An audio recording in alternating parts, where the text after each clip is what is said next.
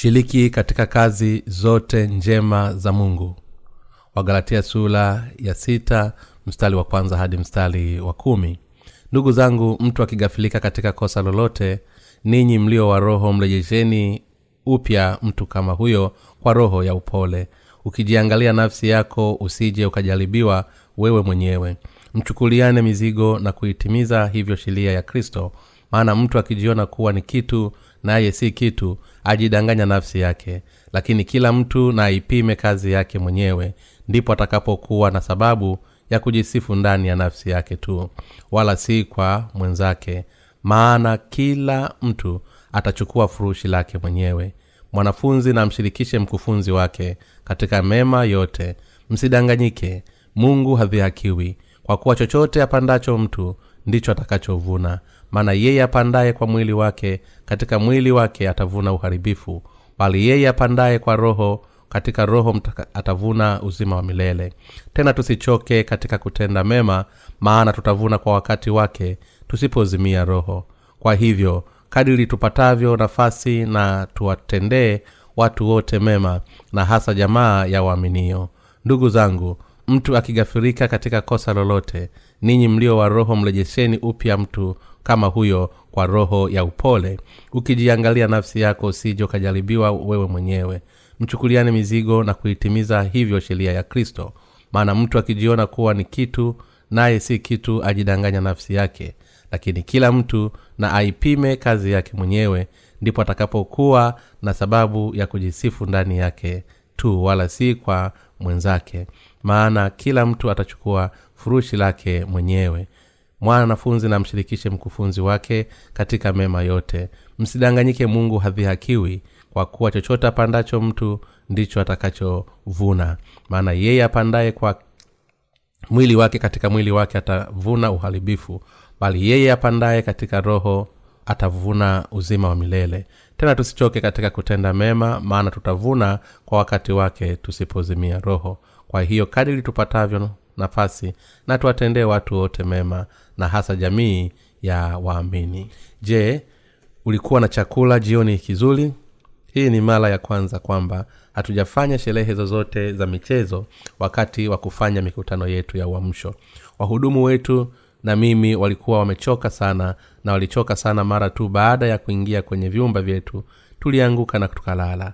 Labda sote tulichoshwa sana na tulihisi uchovu sana katika miili na roho siku hizo kutokana na kufanya bidii sana kutumikia injili. Je ni kwa nini lazima tushiriki katika kazi njema ya mungu? Je ni sahihi? Wagalatia sura ya sita mstari wa sita hadi mstari wa saba inasema mwanafunzi na mshirikishe mkufunzi wake katika mema yote. Msidanganyike mungu hadhihakiwi kwa kuwa chochote apandacho mtu ndicho atakachovuna. Mtume paulo anatuambia hapa kwamba yeye ambaye amefundishwa neno anapaswa kushiriki katika vitu vyote vizuri na yeye aliyemfundisha. Naamini ikiwa tutaongoza maisha yetu ya imani na ufahamu wa wazi na maana ya kifungu hiki maisha yetu ya imani yatakuwa ya raha na ya kushangaza. Kama boti lililosafiri katika hewa ya kupendeza lazima tushiriki katika vitu vyote vizuri vya kanisa la mungu. Kwanza kabisa lazima tushiriki imani ya kuamini injili ya maji na roho. Ni muhimu sana kwetu kushiriki imani yetu kwa bwana na kazi zake pamoja na kanisa. Ikiwa watumishi wa mungu au watakatifu ambao wamepokea ondoleo la dhambi zao hawashiriki kazi katika mambo yote mazuri na kanisa la wanaweza kukutana na shida nyingi zisizohitajika. Kwa kuwa mungu ametuamulu kushiriki katika vitu vizuri na kanisa lake lazima tuungane na mungu kuweka imani yetu katika injili ya maji na roho ambayo imetuokoa kutoka katika dhambi zetu zote. Watakatifu wa galatia hawakufanya hivi na ndiyo sababu mtume paulo aliwaonya kama hivi. Wale wanaojaribu kuwa watu wa mungu na kupokea tohala ya kimungu. Mtume paulo alisema msidanganyike mungu hadhihakiwi kwa maana kila pandaecho mtu ndicho atakachovuna. Wagalatia sula ya sita mstari wa saba. Kwa maneno mengine ikiwa mtu anaamini mwenyewe kwamba anaweza kuwa kizazi cha abraham tu ikiwa atakubali injili ya maji na roho na tohala ya mwili vile vile imani yake itakuwa ni mbaya sana. Mungu ametuokoa kutoka katika dhambi zetu zote kupitia injili ya kweli ya maji na roho. Lakini licha ya hili ikiwa tungetengeneza injili yetu ya kushangaza na kuamini ndani yake basi tutakuwa tukifanya dhambi mbaya mbele za mungu. Imani ya watakatifu wa galatia haikuweza kuwa mbaya zaidi kwani walijaribu kuimarisha imani yao na wakawa watu wa mungu kwa kushinikiza imani ya waliotahiliwa. Waumini katika makanisa ya galatia hawakuokolewa kutoka katika dhambi zao kwa kupokea tohala katika miili yao. Kwa hivyo imani ya waliotahiliwa ilikuwa imani potofu ambayo ilipuuzwa kabisa neema ya mungu. Mungu ametuokoa kutoka katika dhambi zetu zote mara moja tu kupitia injili ya maji na roho kwa hiyo tunapaswa kuamini kwa moyo wote injili ya maji na roho kama ilivyoandikwa katika neno la mungu. Na tunapaswa kuja mbele za mungu kwa imani hii. Shida katika kanisa la galatia hata hivyo ilikuwa kwamba kuna watu walikuwa wakiamini kwamba wameokolewa kutoka katika dhambi kwa imani ya uongo ya wao wenyewe badala ya kuamini injili hii ya kweli ya maji na roho. Neno kejeli katika kifungu cha maandiko cha leo linamaanisha kucheka kudhalau au kupuuza. Kwa maneno mengine mungu anasema hapa kwamba wale wanaojaribu kuwa wakristo kwa kupokea tohala ya mwili kwa kweli wanamdhihaki na wanamdhalau mungu kwa imani yao bandia. Kwa kuwa imani yao imewekwa katika wokovu wa na maamuzi yao wenyewe kwa kweli wanadai kwamba hakuna kitu mungu amewafanyia. Wakati wowote ninapokuwa na wakati nadhani juu ya misheni ya ulimwengu na kazi zingine mbalimbali mbali za mungu moyo wangu wote umejitolea kabisa katika kueneza injili ya maji na roho. Hata leo nilikuwa na majadiliano na wandugu wenzangu juu ya jinsi tunaweza kuitumikia injili hii nzuri. Kuna miradi kadhaa ambayo nimekuwa nikikiandaa na kutekeleza pamoja na kanisa la mungu kutumikia injili ya maji na roho kwa wewe kushiriki katika miradi hii pamoja nami ni kushiriki katika utume mkubwa na kumfuata bwana. Badala ya kuamua kufanya kitu mwenyewe ni muhimu kwako kutafakari juu ya kile ulichoweza kufanya kusaidia kanisa la mungu kutumikia injili ya maji na roho na kushiriki katika kazi yake kwa imani. Ni wakati mioyo yetu inashiriki katika imani ya injili ya maji na roho kwamba kazi ya kueneza injili itaendelea haraka. Kama paulo mtume paulo alivyosema shiriki katika mambo yote mazuri na yeye afundishaye. Kanuni zote za kutumikia injili ziko kwenye kifungu hiki. Paulo pia alisema mnifuate mimi kama mimi ninavyomfuata kristo. Wakorintho wa kwanza sura ya kumi na moja na mstari wa kwanza. Kwa kuwa paulo alituambia tusimfuate katika kutenda dhambi lakini kushiriki katika mambo yote mema. Ni sawa sote kufanya hivyo kwa kuwa imani ya mtume paulo ni sawa na ya kwetu. Kumtumikia bwana kama yeye kumtumikia mungu kwa mioyo yetu iliyounganika na mtume paulo. Ni kufanya kazi na mungu ndiyo maana mtume paulo alituambia shiriki katika vitu vyote vizuri na yeye anayefundisha. Ikiwa tunaelewa neno hili na kulifuata tutapata baraka za kiroho. Mtume paulo aliweka wazi kuwa wenye haki wanapaswa kuiamini njiri ya maji na roho na kuihubiri wakikemea imani isiyo ya kweli ya wale ambao walikuwa wakitetea kutahiliwa kwa mwili. Wakati huo ikiwa mtume paulo alituambia tushiriki katika mema yote na basi katika wakati huu na wakati ujao wewe na mimi tunapaswa kufanya nini? Jukumu letu ni rahisi. Wewe na mimi tunapaswa kuja mbele za mungu kwa mioyo yetu na kuamini injili ya maji na roho na kuangazia injili hii ya kweli si kila kila siku. Tunapaswa kuungana na kazi za kanisa la mungu. Ikiwa tutatamamua juu ya suala fulani baada ya mashauriano ya kila mtu basi yote ambayo yanabaki kwetu kufanya ni kuweka rasilimali zetu zote za kushiriki katika kazi yetu. Kuna uboreshaji fulani ambao tunafanya kazi kwa imani ili kupata njia za kifedha za kueneza injili kwa njia kadhaa zinaweza kuonekana kama miradi isiyo na hesabu lakini kazi hizi zote za kutimiza matamanio ya mtu yeyote. Lazima tunazifanya ili kueneza injili. Kwa hivyo ikiwa sisi sote tunashiriki katika kazi hizi hakika tutamiliki baraka za mungu pamoja. Tunaposhiriki katika kazi nzuri tunakuja kumtumikia bwana vyema na kuwa na imani yenye nguvu na tunapokea baraka zake nyingi. Ikiwa haushiriki katika kazi zinazofanywa na kanisa la mungu na badala yake akili zako zinajitenga mahali pengine ukifikiria kwamba mungu amekukabidhi kitu kingine basi hautaweza kumtumikia bwana tena. Katika miaka michache iliyopita watu wachache walituacha kwenda ulimwenguni baada ya kuhudumia injili ya maji na roho na sisi. Kwa kweli waliiacha kanisa la mungu kwa sababu hawakuamini kabisa injili ya maji na roho na sisi.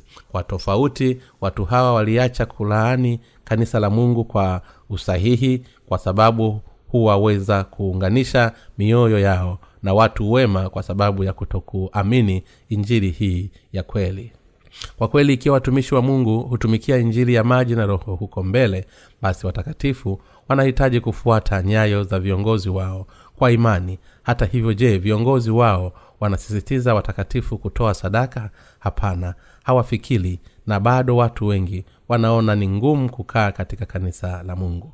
Kuna sababu moja hapa. Hawakuamini kweli katika injili ya maji na roho. Yote ambayo kanisa liliwahimiza ilikuwa ni kutetea na kueneza imani yao katika injili ya maji na roho. Walitamani kanisa la mungu litoe sehemu zingine kushughulikia mahitaji yao ya mwili lakini tulikuwa tumejitolea kwa umisheni wa ulimwengu.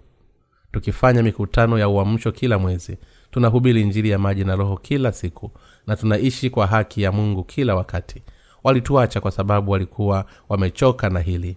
Kwa kweli hii ilikuwa katika sehemu kutokana na ukweli kwamba waliongozwa katika majaribu lakini kusema kweli wale walioacha kanisa la mungu walifanya hivyo kwa sababu walifuata uchoyo wao wenyewe na walitamani kuwa na kanisa la mungu ni kwa sababu imani yao katika injili ya maji na roho haikuwekwa wazi katika mioyo yao kwamba waliacha kanisa la mungu walipaswa kushiriki katika vitu vyote vizuri na kanisa wakisikiliza injili ya maji na roho kwa masikio yao na kuamini kwa mioyo yao. Lakini walishindwa kufanya hivyo na ndio sababu waliondoka kama tunavyokusanywa katika saa hii. Je ni lazima nihubiri kupigania maneno ya wafarisafa wasio na maana kama so, socrates pirato netsech na hegel.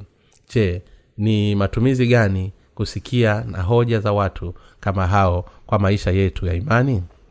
Hatujadili mwendo wa hivi karibuni wa kitamaduni au maoni juu ya hafla za sasa. Yote tunayohitaji kufanya ni kuhubiri tu kwa undani yale ambayo neno la mungu linasema. Kweli kwetu na kushiriki katika kazi nzuri za mungu. Shida lakini ni kwamba watu wengi hushindwa kufanya hivi na badala yake wanaishi maisha yao ya imani kwa njia yoyote wanayoona inafaa. Ndiyo sababu wanakabiliwa na kifo chao cha kiroho. Watakatifu wa makanisa ya galatia walikuwa wakiongoza maisha yao ya imani peke yao. Hata kama mtume paulo alikuwa hajawahi kuwafundisha hivyo. Wakristo wa garatia walikuwa wamejichukulia imani yao na injili peke yao na waliamini kwa njia yoyote waliyochagua ndiyo maana mtume paulo alisema mtu awaye yote akiwahubilia ninyi injili yoyote isipokuwa hiyo mliyoipokea na araniwe. Wagalatia sura ya kwanza mstari wa tisa. Ni injili gani iliyohubiliwa na mtume paulo kuna wakati nilikuwa sikujua ni injili gani iliyohubiliwa na mtume paulo. Yote ilikuwa juu. Nilidhani katika bibilia kuna injili ya marko na injili ya mathayo lakini ni injili gani ambayo paulo alihubili ni ya kushangaza. Paulo alisema ikiwa mtu yoyote akihubiri injili yoyote ile isipokuwa ile injili mliyowahubilia na alaniwe. Lakini hii inamaanisha kuwa kuna injili nyingine mbali na injili ya damu ya msalaba. Je paulo alikuwa mtu wa kiroho hivi kwamba injili iliyoamini ilikuwa tofauti? Kabla sijazaliwa mara ya pili kwa kuamini injili ya maji na roho roho sikujua injili hii ya kweli na niliamini tu damu ya msalaba.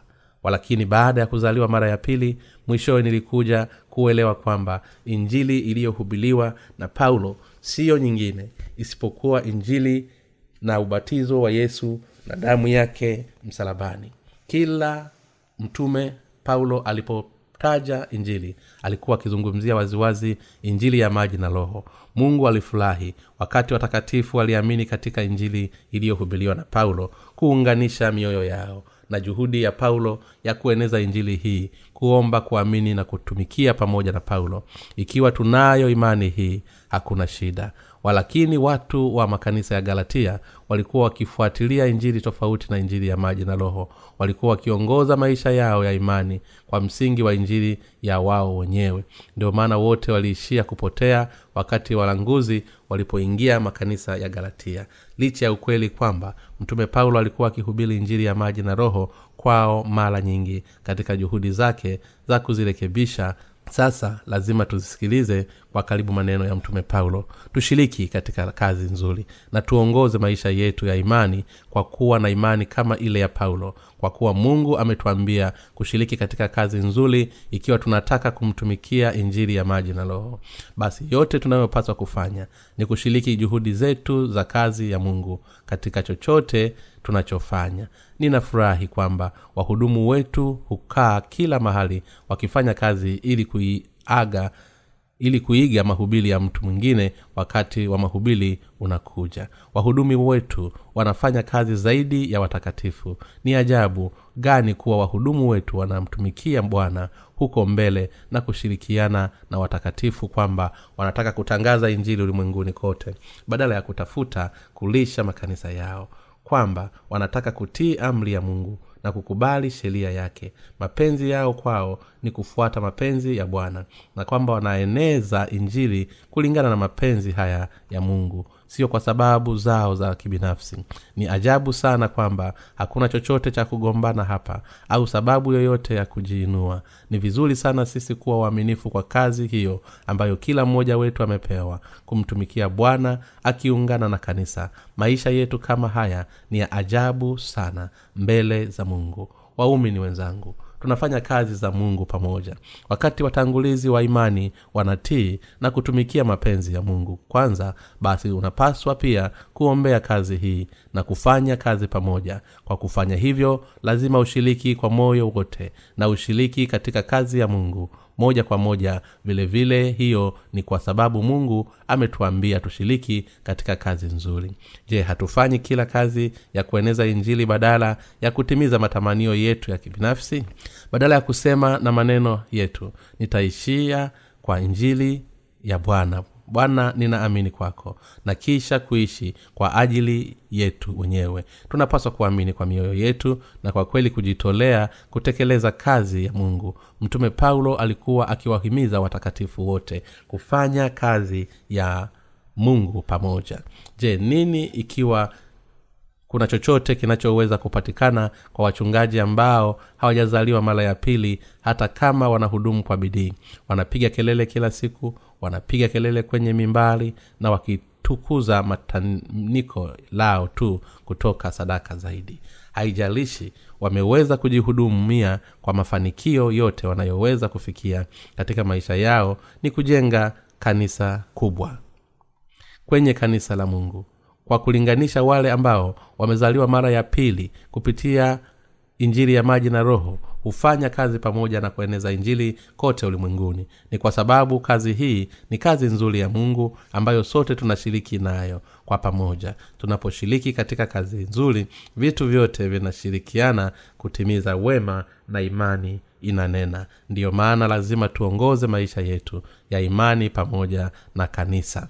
Kuungana na kazi nzuri ya mungu ni kuishi sawa na maisha ya imani. Wakati kila mmoja wetu lazima aamini katika injiri ya maji na roho mmoja kupokea ondoleo la dhambi tunapaswa kuungana na kanisa la mungu ikiwa tunataka kumtumikia bwana kutii mapenzi yake na kuishi maisha sahihi ya imani. Mara tu tukipokea ondoleo la dhambi zetu lazima tuwe na kanisa la mungu. Kwa maneno mengine tunapoona jinsi watangulizi wetu wa imani na kanisa zinavyofikia uamuzi fulani na kuweka mwelekezo basi tunapaswa kuandamana pamoja katika umoja wao. Watakatifu wapya waliozaliwa upya wanapaswa kufuata wale walio mbele yao. Maisha sahihi ya imani huishi kwa kufuata yale ambayo kanisa la mungu linaamua kuwa sasa na kwa kushiriki katika maamuzi yake. Lazima tushiriki katika kazi njema ya mungu kwa moyo wote na imani. Hiyo ni sili ya kufuata mapenzi ya mungu basi tutapitishwa na mungu. Kwetu tukishiriki katika kazi nzuri siyo nyingine ila kuishi maisha mema ya imani. Je maisha sasa ya imani ni kitu ambacho kinatuhitaji tuombe sana mmoja mmoja kuona maono mmoja mmoja kuelewa neno binafsi na kushuhudia wengine mmoja mmoja. Hapana sivyo ilivyo. Ikiwa kanisa la mungu linaweka lengo lake la kuhubiri injili ulimwenguni kote kulingana na mapenzi yake basi tunapaswa pia kushiriki katika kazi ya mungu. Pamoja pia kuweka mioyo yetu kuhubiri injili katika ulimwengu wote. Wale ambao wamepokea roho mtakatifu hawamtumikii bwana kwa mapenzi yao lakini badala yake kwa kuwa wanaamini katika mungu na wanaamini kanisa wanakuja kushiriki katika kazi za kanisa kama jambo la kweli. Kwa hivyo ninapojadili kazi za injili na wafanyakazi wenzangu mimi husisitiza maoni yangu kwa nguvu. Lakini wakati watenda kazi wenzangu wanapokuwa sawa na kubaliana nao pia. Ninaamini kuwa juu ya yote ni muhimu sana kwetu kuunganishwa na kazi ya mungu sasa tunashiriki katika uinjilisti wa ulimwengu. Uelekevu wetu wa pamoja utafanya kazi hii kwa mafanikio na kuharakisha huduma ya kueneza injili. Kusudi la kila kitu kinachofanya ni kueneza injili tu. Ikiwa tunafanya kazi kuinua rasilimali za kifedha tunaweza kugawana mkate wa uzima na kila mtu ulimwenguni kote bule la sivyo haitawezekana kwetu kushiriki katika kazi nzuri ya mungu. Ili kuhubiri injili ya maji na roho zaidi ni kuongoza maisha yetu ya imani katika mafanikio. Ni rahisi sana kuishi maisha sahihi ya imani. Wakati kanisa la mungu linaombea huduma yetu. Tunapaswa kusali pamoja na ikiwa tunaweza kushiriki katika kazi yake tunapaswa kufanya kazi pamoja. Hii ni jinsi ya kushiriki katika kazi nzuri isipokuwa kwa kuiba ni sawa kwetu kushiriki katika kazi zote nzuri ambazo kanisa la mungu linafanya mungu alituamuru kushiriki katika vitu vizuri na wale ambao hufundisha neno lake kwetu. Na hii ni njia ya kuishi maisha sahihi ya imani. Haichukui kitu chochote kingine kuishi maisha sahihi ya imani mbele za mungu. Hatuwezi kuishi maisha sahihi ya imani peke yetu. Haijalishi tunajitolea kwa uaminifu katika kazi ya mungu na tunaiombea kwa bidii binafsi. Ikiwa tunashiriki katika kazi ya kanisa la mungu tunaeneza injili. Ni kwamba ikiwa tunashiriki katika kazi nzuri zinazompendeza mungu basi imani yetu itakuwa pamoja sili ya ukuaji wa kiroho. Mioyo yetu inashangilia na kufurahia tunaposhiriki katika kazi za kanisa la mungu. Tukifanya hivyo hata ingawa tunaweza kuchoka kimwili bado tunafurahi katika sura ya kwanza ya luka. Imeandikwa kwamba mtoto aliye tumboni mwa elizabeti akaluka kwa furaha wakati aliposikia salamu za mariamu aliyekuja kutoka habari njema kama hivi tunaposhiriki katika kazi ya kueneza injili roho mtakatifu pia anafurahi mioyoni mwetu. Waumini wenzangu labda haupe, haukupenda hapo mwanzo. Wakati uliambiwa utaende kushuhudia lakini mara tu ilipofika hivi ulijiona mwenyewe jinsi roho mtakatifu ndani yako alivyokuwa akifurahi. Na kwa hivyo mioyo yenu pia ilikuwa na furaha. Ni wakati tunashiriki katika kazi nzuri ya mungu ambayo imani yetu kwa mungu inakuwa na nguvu. Kwa kweli wale wanaoshiriki katika kazi nzuri zinazompendeza mungu wanaongoza maisha bora zaidi ya imani kuliko wale ambao wanasoma neno la mungu tu wakati wanafunga na kuomba kwa siku tatu. Mtume paulo alisema hapa shiriki katika mambo yote mazuri na yeye afundishaye.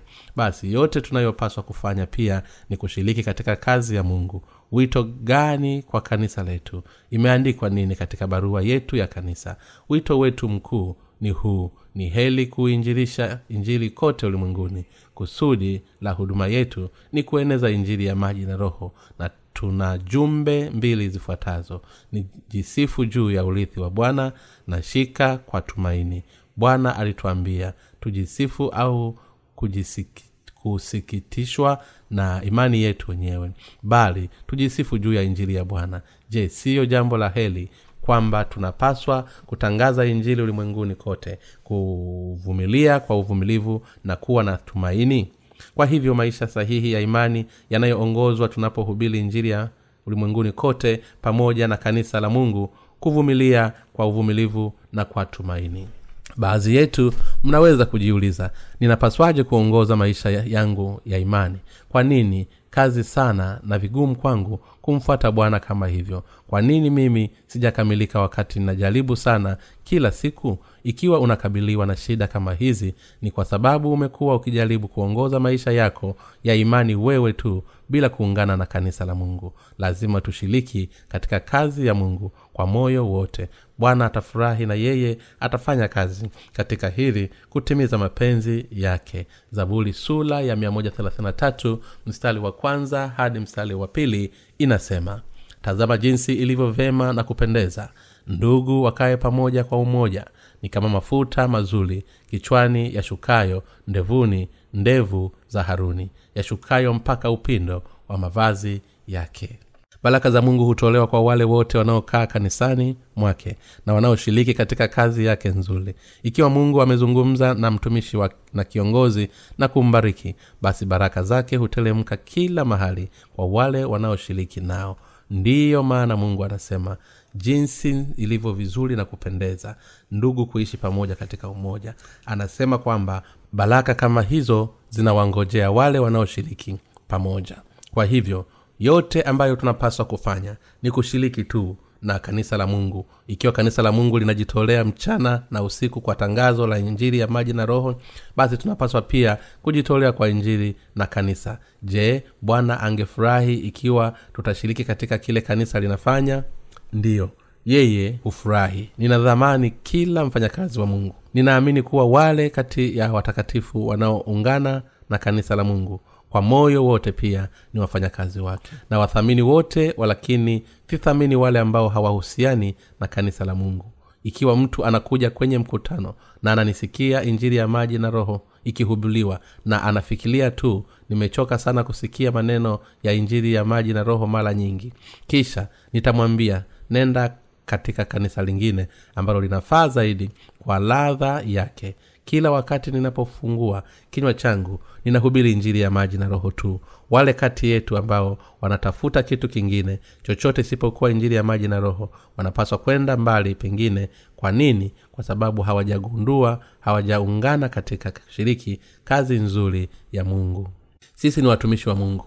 Bwana ametuokoa kutoka katika dhambi kupitia injili ya maji na roho kwa hivyo sisi ni watu wa mungu ambao tumepokea ondoleo la dhambi kwa kuamini neno lake na kushiriki katika kazi yake. Tunaamini injiri ya maji na roho. Tunashiriki katika kazi nzuri na wale wanaohubiri neno la mungu na kufuata neno lisilolisemwa na mungu. Pamoja ni kwa sababu bwana alisema kuwa anafurahia kazi yetu ya kueneza injili ulimwenguni kote. Kwa hivyo tumejitolea mioyo yetu kwa umisheni huu siyo mafanikio yetu ambayo yanampendeza bwana. Lakini bwana anafurahia kutuona tukiweka kusudi letu na kuandamana kulingana na mwongozo wa roho mtakatifu.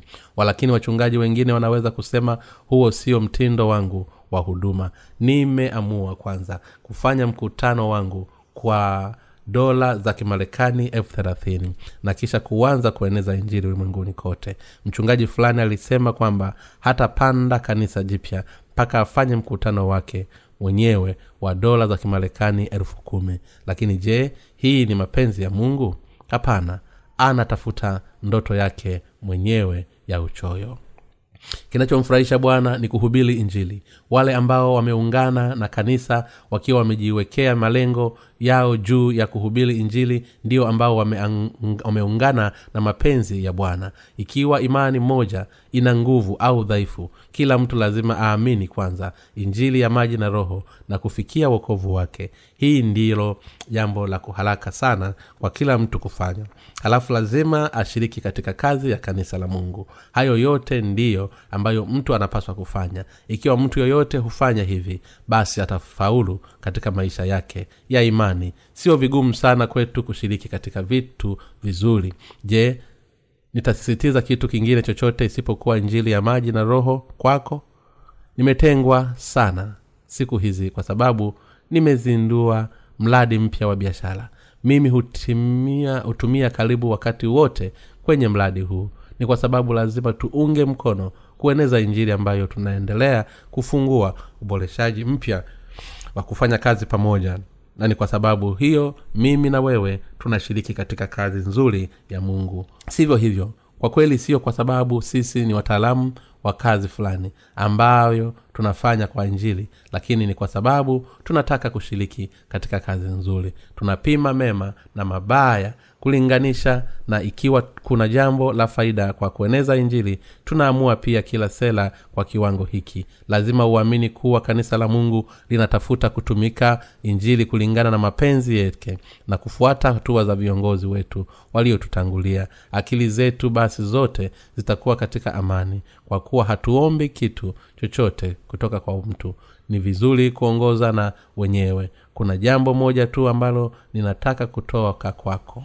Ninakushauri kuamini kuwa hakuna injili nyingine isipokuwa injili ya maji na roho. Kila mtu anapaswa kupokea ondoleo la dhambi kwa kuamini kwa moyo wake wote katika injili ya maji na roho. Mara tunapozaliwa mara ya pili basi tunahitaji kutumikia injili kwa imani mungu anafurahi tunapoeneza injili ya maji na roho ulimwenguni kote. Ndiyo sababu ninakuomba ushiriki katika kazi ya kanisa kutumikia injili ya maji na roho. Hili ndilo nahitaji kutoka kwako. Kwa kuwa mimi pia ni mshiriki wa kanisa ninashiriki katika dara zake za kiinjili na hivyo ndivyo unapaswa kushiriki kwako kwa sababu hii kwa maisha yetu yote. Hakuna kusudi lolote au kusudi lingine ila kueneza injili ya maji na roho lengo letu halijabadilika tangu mwanzo hadi sasa.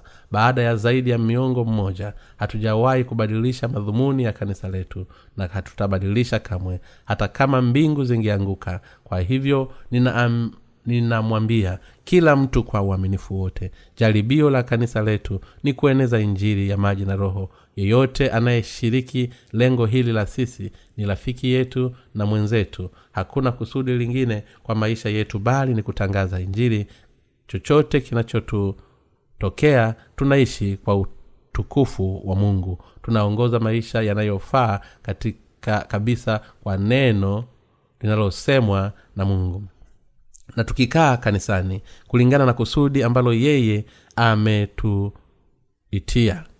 Kwa wewe kujiunga na kiongozi mtumwa wa mungu ni rahisi sana. Yale yanayopaswa kufanya ni kuamini tu injili ya maji na roho omba kazi ya kuhubiri injili na ushiriki katika kazi hii kulingana na uwezo wa hek, na hekima ambayo mungu amekupa. Hii ndiyo njia ya kuungana na watangulizi wako wa imani.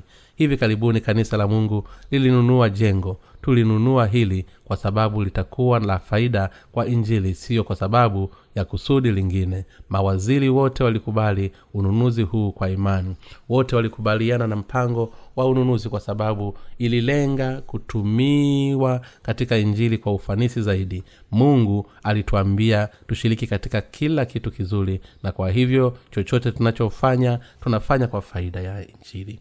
Ingawa maisha sahihi ya imani yanaweza kuonekana kuwa magumu sana. Kwa kweli si rahisi sana na si sawa. Chochote kinachoiletea faida injili tunapaswa kushiriki katika yeye. Ni rahisi haya ndiyo yale ambayo bwana anataka kutoa kwetu. Kwa kuwa bwana alituambia kuamini katika injili ya maji na roho jambo pekee tunalopaswa kufanya ni kuamini kweli kwa mioyo yetu mungu anawashukuru wale ambao wameokolewa kwa kuamini injiri ya maji na roho kama watu wazuri na waaminifu.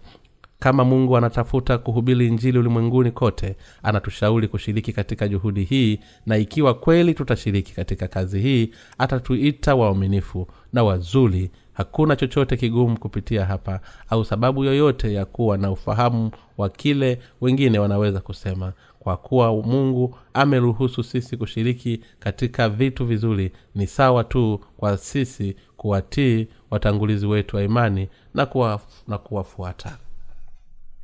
Kuungana nao kwa imani. Hii ndiyo njia ya kushiriki maisha ya imani na sahihi. Je inafaa kwetu kupuuza watangulizi wetu wa imani? Hapana haifai ikiwa tutawapuuza wale walio mbele yetu sisi wenyewe pia tutapuuzwa. Ni sawa kwa sababu mungu ameamulu kushiriki katika mambo mazuri na kwa sababu kuhubiri injili ya maji na roho ulimwenguni kote ni jambo zuri. Kwa hivyo tunapoona imani ya watangulizi wetu walivyojitolea kwa kazi hii sisi pia tunashiriki jaribio hili. Waumini wenzangu je unaona ni vigumu kuendelea na maisha yako ya imani. Labda unakabiliwa na shida nyingi walakini licha ya hii labda ya kufikiria tu shida zako unapaswa kuchukua msalaba wako na umwangalie bwana na kumfuata. Je uko peke yako na unakabiliwa na wakati mgumu? Kila mtu pia anapitia kwenye wakati mgumu shida huanguka kwa kila mtu. Unapofikiria kweli juu yake utaona kuwa hakuna mtu ambaye hana mzigo kabisa. Unapopitia wakati mgumu ni rahisi kwako kufikiria mimi ndiye ninayepitia shida kama hizi. Lakini ukiangalia kwa umakini zaidi utaona kuwa kila mtu hupitia wakati mgumu. Ukizingatia ukweli kwamba tunapata kupumzika kupitia imani na kwamba hakuna mtu ambaye hana shida kabisa katika kimwili kila mtu ana hofu na wasiwasi mwingi. Ndiyo sababu mungu alitwambia kubebeana mizigo kila mmoja. Wagalatia sura ya sita mstari wa pili. Hakuna sababu ya kunyosheana vidole kwa kila mmoja. Wakati kila mmoja wetu anapaswa kuchukua mzigo wake mwenyewe bado kuna wakati tunahitaji kusaidiana na kutiana moyo kwa kila mmoja tukubaliane na kupeana mikono yetu ikiwa mikono yetu ili kusaidiana ikiwa sisi ni bora au wabaya zaidi kuliko mtu mwingine yoyote sisi sote lazima tuongoze maisha yetu ya imani kwa njia hii. Kulikuwa na wakati ambapo mimi pia nilikuwa natumia mapambano katika mwili na roho. Hata mimi siyo kwa sababu ni rahisi kuwa ninafanya kazi kwa ujasiri mbele za mungu. Hakuna mtu anayetembea kwa ujasiri kwa sababu si rahisi sana. Pia nimekuwa na taabu nyingi za shida nyingi ambazo zilinifunga sana. Kulikuwa na vizuizi vingi sana ambavyo vilinizuia kwenda mbele kwa kuwa nimeamua akili yangu kupuuza kwa makusudi yote na kukimbia kwa kasi kamili kuelekea injili. Mungu ameruhusu. Ugumu kwa kila mtu. Kwa maneno mengine mungu anaruhusu majaribio. Asije mtu yoyote akageuka kibuli ikiwa anatumikia injili tu kwa nguvu yake mwenyewe. Wakati mtume paulo alipokuwa ameugua ugonjwa na alisali kwa bidii kwa mungu mara tu mara tatu ili amponye. Bwana akamwambia neema yangu ya kutosha maana uweza wangu hutimilika katika udhaifu. Wakorintho wa pili sula ya kumi na mbili mstari wa tisa. Kwa maneno mengine bwana ameruhusu majaribu kwa kila sehemu ya maisha yetu ili tuweze kujinyenyekeza kwa kugundua kutokuwa na uwezo wetu. Ndiyo maana wakati watakatifu wanapitia wakati mgumu watangulizi wa imani wanapaswa kushiriki ushirikiano nao wakikemea ikiwa wanahitaji kukemewa lakini wakionyesha huruma ikiwa wanahitaji kufarijiwa. Hatupaswi kulaaniana au kudharauliana kila mmoja tukisema huyu mtu hana matumaini. Yeye anayenyoosha kidole kwa chake kwa mtu mwingine ana makosa zaidi mara kumi. Na haijalishi wafanyakazi wengi wanaweza kuwa na mapungufu. Ikiwa wanashiriki katika kazi njema zetu nzuri basi ni wa thamani. Shida kubwa zaidi ni ipi? Kwa mtu kutoshiriki katika kazi nzuri ndani ya kanisa la mungu ikiwa watakatifu wengine wanajivunia kukaa katika kanisa la mungu na kujaribu kuongoza maisha yao ya imani kwa njia yao wenyewe basi tunahitaji kuwakemea kwa nguvu ili waweze kugeuka. Ili kwa upande mwingine wanakaa katika kanisa la mungu basi tunapaswa kuwathamini hata ikiwa hawajakamilika. Huo ndio mwongozo sahihi. Wakati mungu ametuambia kushiriki katika mambo mazuri tunaweza kupuuza utaratibu wa kiroho katika kanisa lake. Wakati mapangilio wa kiroho unapouzwa injili ya maji na roho haiwezi kuenea. Ndio maana ikiwa unataka kushiriki katika kazi nzuri lazima ushiriki katika agizo la kiroho lililowekwa na mungu. Haupaswi kukata tamaa kwa sababu ni ngumu sana wala haifai kuwa na kiburi kusema nita natazama mimi ni bora kuliko wewe kwa sababu ni rahisi kwako badala yake ikiwa hauna kutosha au una kipawa katika kanisa la mungu unahitaji kushiriki katika kazi ambazo mungu amekupa na kutumikia injili pamoja na watangulizi wako. Ni mapenzi ya mungu kwetu kushiriki katika mambo mazuri na kutafuta faida ya injili bila kujali. Kwa hivyo hakuna sababu kwa nini tunapaswa kuacha kazi ya bwana wakati nina tunahisi hatujakamilika. Wala sababu yeyote ya kuhisi tunapaswa kuwa bora kuliko mtu mwingine yeyote. Ingawa kila mmoja wetu ana tabia tofauti kile bwana anataka kutoka kwetu sisi sote ni kushiriki katika kazi zake nzuri kwa mpangilio wake. Kwa kweli ikiwa injili tu inahubiliwa kwa njia yoyote na mapenzi ya bwana yanatimizwa kwa njia fulani basi bado tunafurahi hata ikiwa kiburi chetu kimebomolewa bila kujali kama tuna furaha au huzuni. Kufurahia au kuteseka lazima tumtegemee bwana tumtazamie yeye na kukiambia mbio zetu kwa nguvu. Tunapaswa kutegemea kuwa bwana atatuthuluhisha shida zetu zote kuweka macho yetu kwake kuomba kwake na kukimbia mbio zetu kwa imani. Babilia inasema je watu wawili waweza kutembea pamoja wasipokuwa wamepatana? Amosi sula ya tatu mstari wa tatu. Ikiwa tumeunganishwa katika kazi nzuri ya mungu basi hata wakati tume, tumeunganishwa tena baada ya kufanya kazi mbalimbali mbali, kila mmoja kwa muda mrefu bado tutabaki karibu na kila mmoja na tutafurahia kufanya ka, kila kitu kinachostahidia kutimiza mapenzi ya mungu. Hata ingawa kazi yetu ni ngumu bado tunafurahi kukiwa tumeungana kwa bidii yetu. Wakati hatujaanganishwa kwa upande mwingine mioyo yetu haifurahi. Ninajisikia vizuri kukutana na mtu ambaye anashiriki katika kazi nzuri za mungu.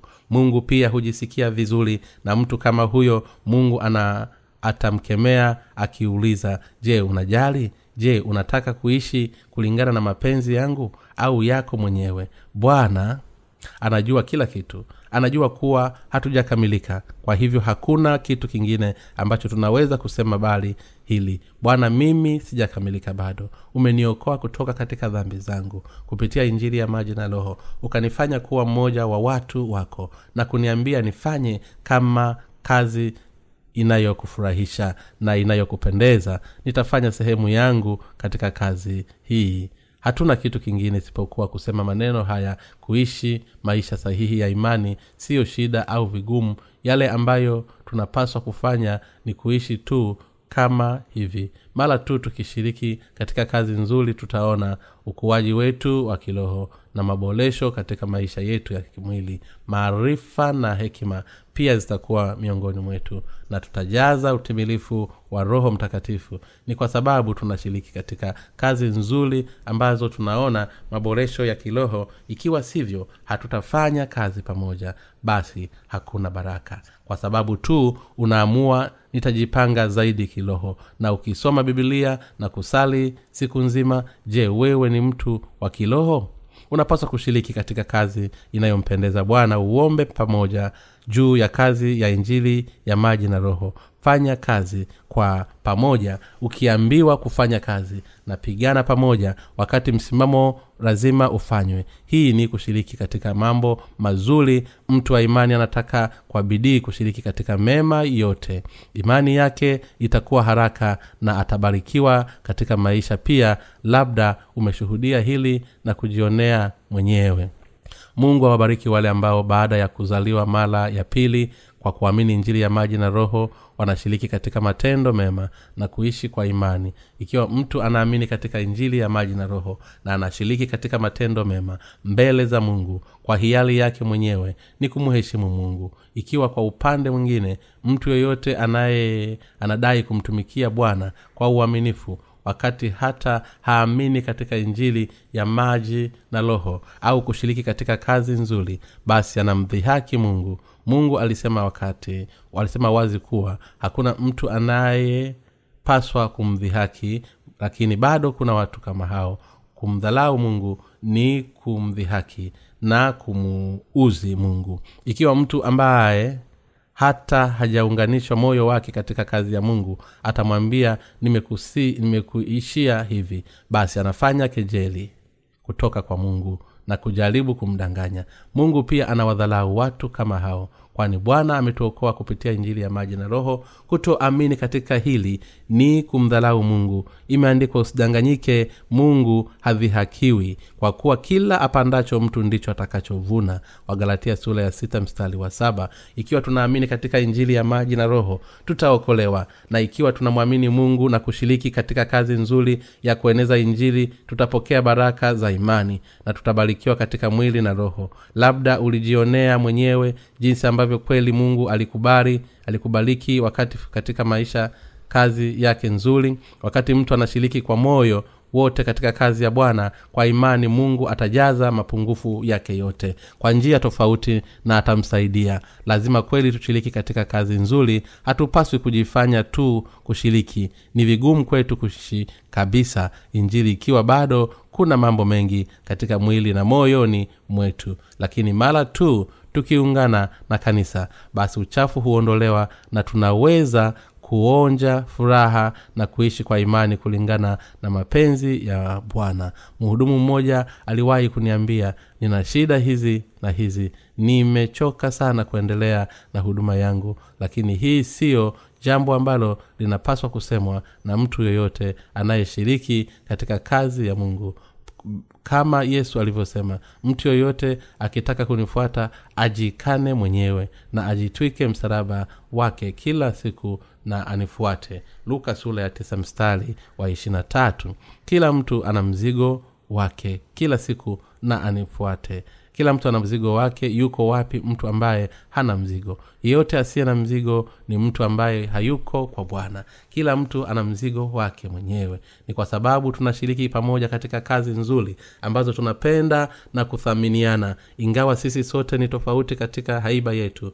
sisi ni wamoja mioyoni mwetu. Hatutumikii injili tunaweza kusababisha hata sote tunaweza kutupa hata heshima yetu wenyewe na haiba yetu. Kama mungu anasema upendo hustili wingi wa dhambi. Walaka wa kwanza wa petro sura ya nne na mstari wa nane. Ikiwa kweli tumeunganishwa katika bidii yetu ya kutumikia injili basi makosa yetu yote yatazikwa.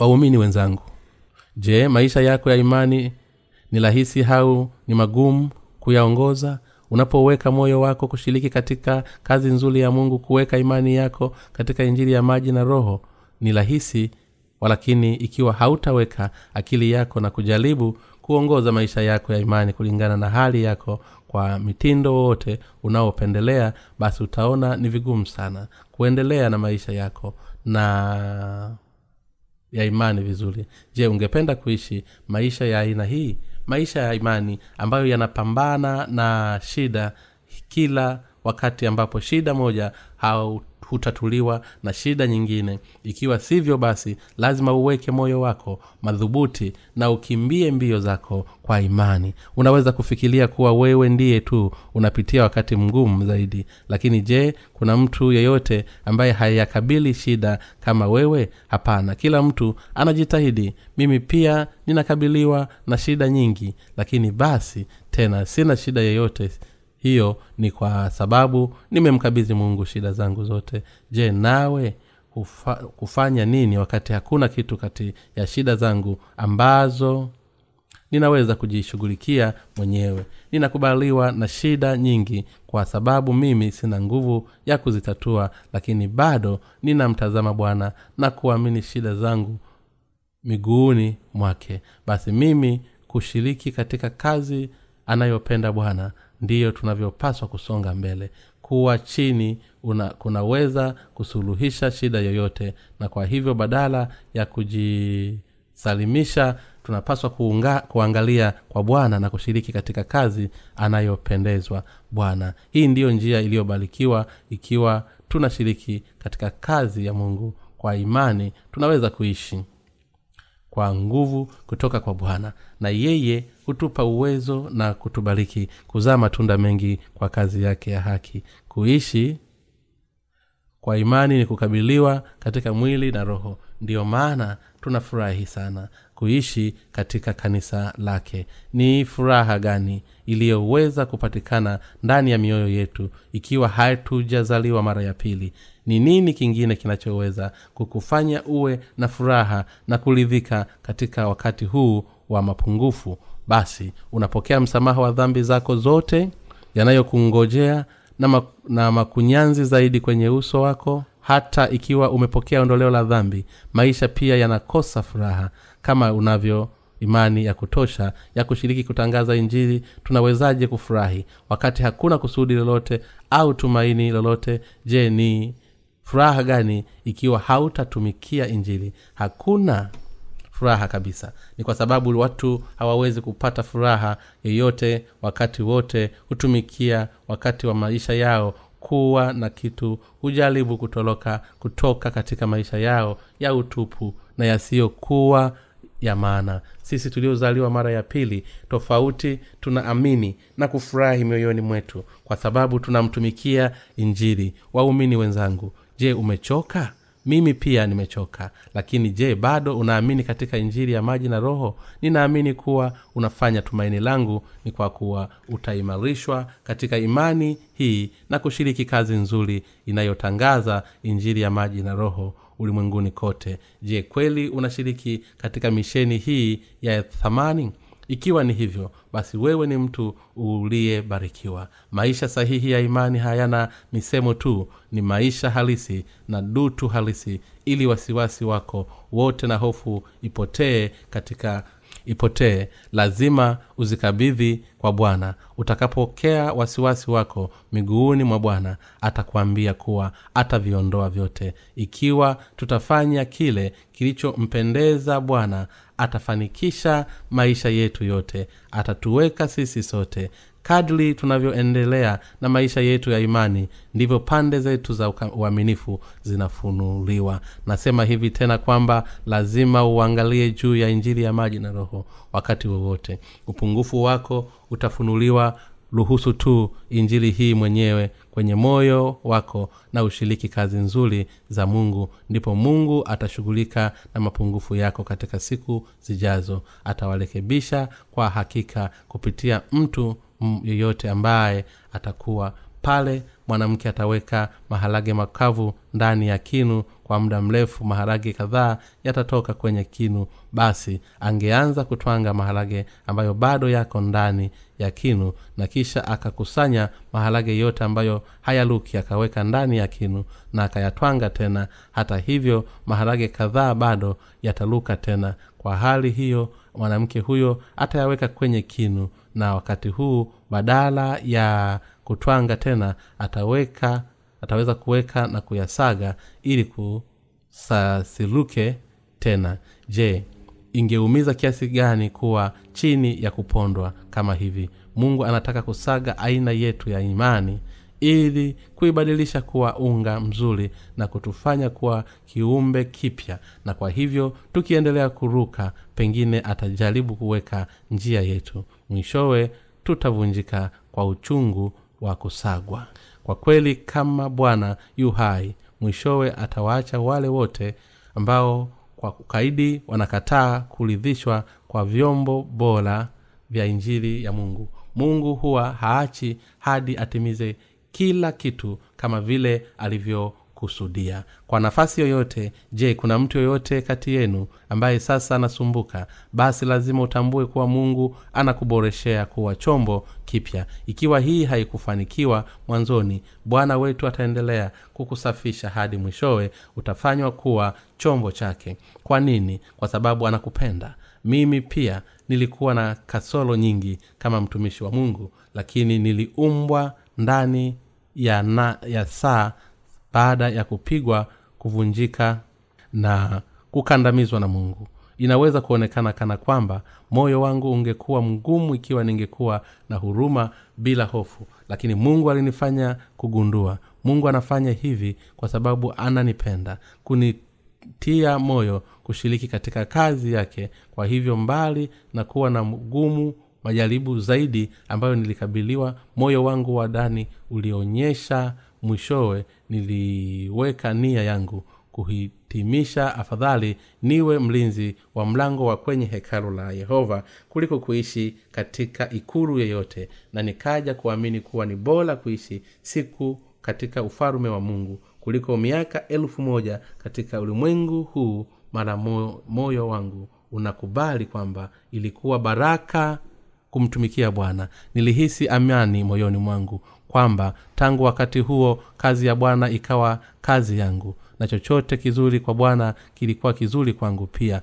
Nimefurahi sana kuwa na imani ya ujasiri baada ya majaribu mengi na shida lakini hadi nilipofikia hatua hii nilikuwa nimekum, nimekumbwa na mawazo mengi ya kimwili yaliyojitokeza ndani yangu nikishangaa napaswa kula nini napaswa kunywa nini. Injili ya maji na roho ndiyo ukweli. Kwa hivyo sina budi kuhubiri injili hii lakini ninawezaje kupata pesa nyingi kununua majengo kubwa la kanisa na kuhubiri injili wakati huo huo? Walakini bwana alinipanda vizuri kabisa mwishowe. Moyo wangu ukafikia kukili bwana hata ikiwa hautanibariki na hata ukikosa kunipa jengo kubwa nitashukuru. Ikiwa ungefanya niruhusu nikutumikie. Moyo wangu wakati huo ulikuwa na amani lakini hadi hii ilipotekea furaha yangu na kutokwa na furaha vyote vilitegemea hali yangu mwenyewe. Ninaamini kuwa bwana atafanya kazi juu yako kwa njia hiyo hiyo pia. Na kwa hivyo na kuacha peke yako. Ikiwa unaamini sana katika injili ya maji na roho basi nitakuacha katika mikono ya mungu. Wale ambao hawajavunjika hivi karibuni watavunjika baadaye. Hata ikiwa unakuwa mchungaji mungu atavunja kila kitu ulicho nacho. Ikiwa ni lazima ikiwa una nidhamu sahihi sasa au baadaye utakuwa na nidhamu mwishowe. Ndiyo sababu ninakuacha peke yako chini ya uangalizi wake. Ni vigugu msaidi kuadhibiwa tena unapopokea jukumu zaidi na bado haujapata mdhamini wa kutosha. Kwa hivyo ni bora kufunzwa kulingana na nyakati zinazofaa.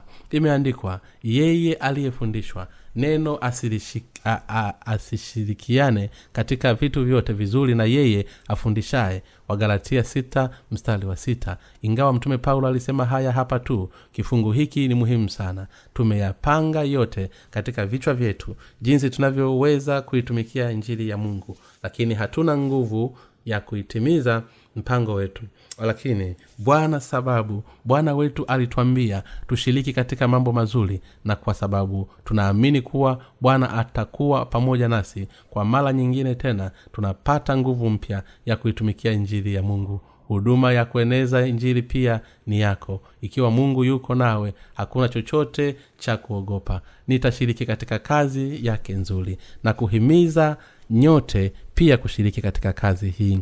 Maisha ya imani ni rahisi. Hakuna cha kuwa na wasiwasi au hofu. Badala ya kujaribu kutekeleza kazi ya mungu kwa njia yako mwenyewe fanya kazi pamoja na watangulizi wako kama ilivyofundishwa kanisa la mungu. Hiyo ni bora zaidi kuliko kufanya bidii yako kulingana na njia yako mwenyewe. Ikiwa unaendelea na kazi za mungu kwa uhuru au binafsi basi ungefanya bidii zaidi na bado kazi yenyewe haingekamilishwa kwa muda gani. Unaweza kufanikiwa kufanya kazi ya mungu kama hii ukitegemea nguvu yako mwenyewe. Je hautafanya bidii peke yako tu ku, kuanguka na kupotea?